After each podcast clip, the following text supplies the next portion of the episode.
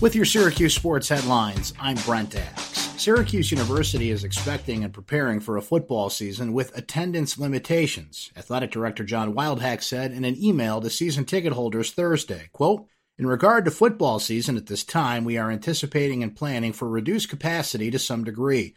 As we continue to work through these important planning processes, we believe it best that we pause our football seat upgrade and parking process.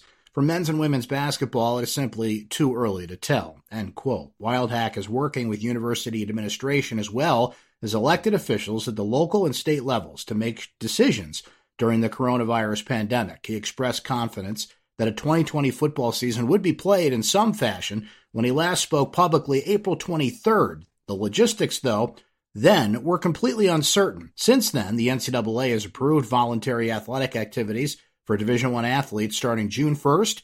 The Atlantic Coast Conference has elected not to place any restrictions on its member schools during those summer workouts.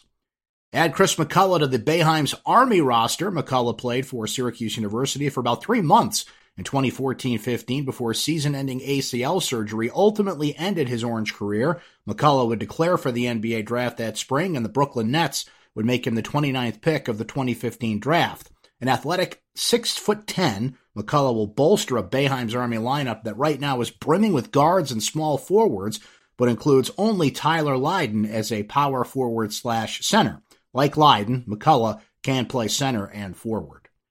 Cole Horan needed a new lacrosse home, and he's found it at Syracuse. According to a tweet from Chris Jastrzembski, the defender has transferred from Furman to the Orange. Furman dropped men's lacrosse after the season was shut down by coronavirus. The 5'10, 192 pound Horan started all seven games as a junior for Furman this season, posting a goal and an assist, grabbing 15 ground balls, and causing eight turnovers.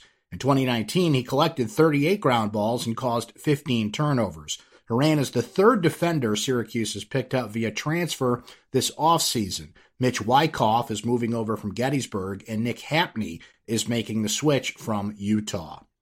Football season can grow a week longer in Section 3 this fall after the state's Public High School Association approved a measure that allows schools to add a game. That means teams can add a game on the weekend that normally would be a preseason scrimmage. That weekend this fall is September 4th or 5th or Labor Day weekend. Bob Campese, co-chairman for Section 3's football committee, said the area's large schools, Class AA, all plan to fill the early slot with a regular season game, as well as some of the Class A schools. He said a few of the smaller schools in Class B, C, and D may opt to do that as well. With your Syracuse sports headlines, I'm Brent Axe.